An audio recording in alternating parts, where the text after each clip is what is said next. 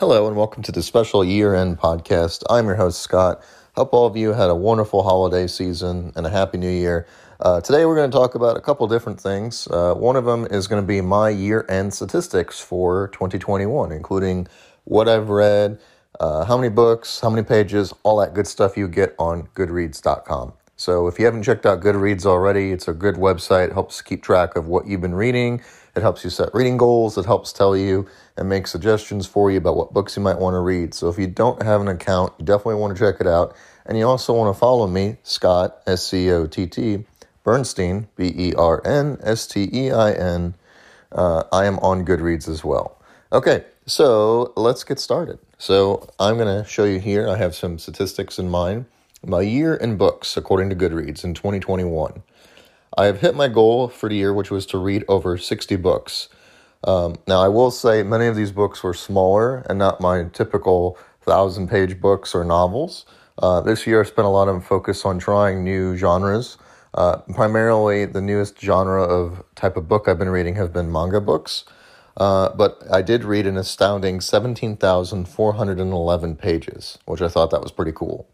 Um, so, my shortest book here is uh, it's called On Tyranny 20 Lessons from the 20th Century uh, by Timothy Snyder. It was only 126 pages long, so that's pretty small, even for you know a manga book. That's smaller than that typically. Uh, my longest book, however, was called Washington by Ron Chernow, which was the biography of Washington. Um, it is the longest book coming in at 928 pages. So believe it or not, I didn't even hit a thousand pages. Although, if you count the Stephen King book I read in October, where it was the combined Shining, Salem's Lot, and Carrie, that did get over a thousand pages for all three of them.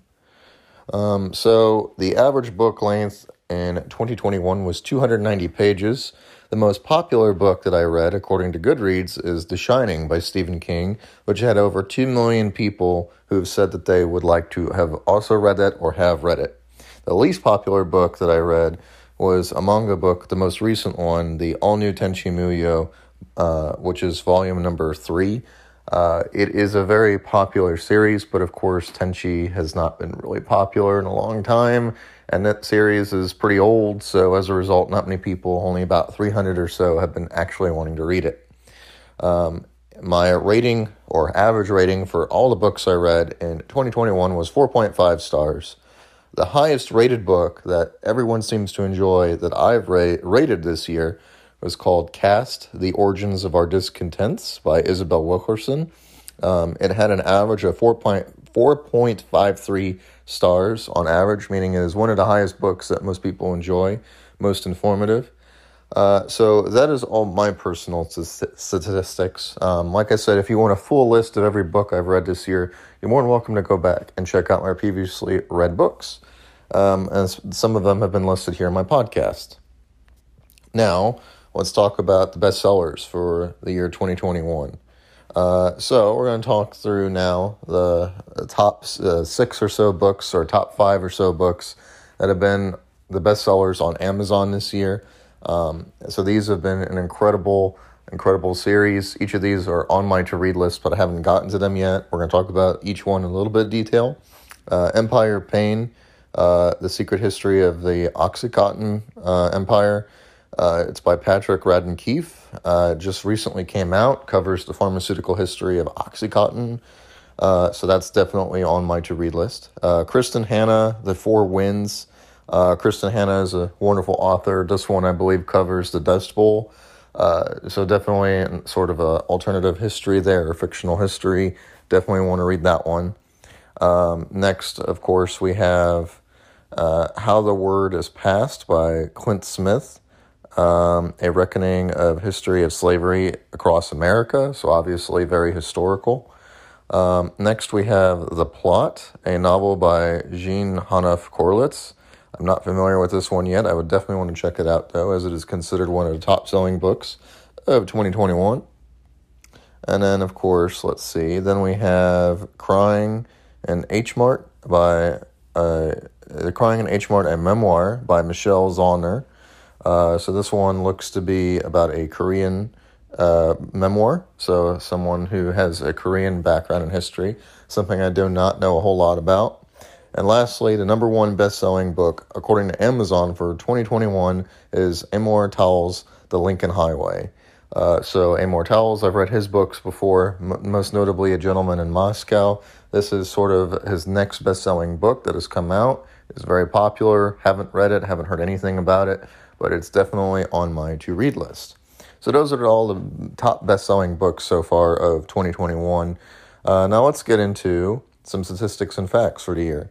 Um, so, this is according to a website I just recently Googled. So, that website is, let's see, it's from comfyliving.com. And so, let's go into it here. I have to go back to my statistics and facts. Uh, 43 million US adults possess a low literacy skill. Uh, people age 15 to 44 in the US spend 10 minutes or less reading per day. 27% of adults in the US did not read a book in 2018. The United States literacy rate positions the country as number 28 in the World Factbook. Six additional minutes of reading per day can significantly improve your kids' reading performance. Children who read at least 20 minutes a day are exposed to almost 2 million words per year. One out of every five uh, children in the UK can't read at a satisfactory level by age 11, and reading could help mental decline in old age by up to 32%. Reading fiction can make you a better decision maker, and reading increases emotional intelligence and consequently your career outlooks.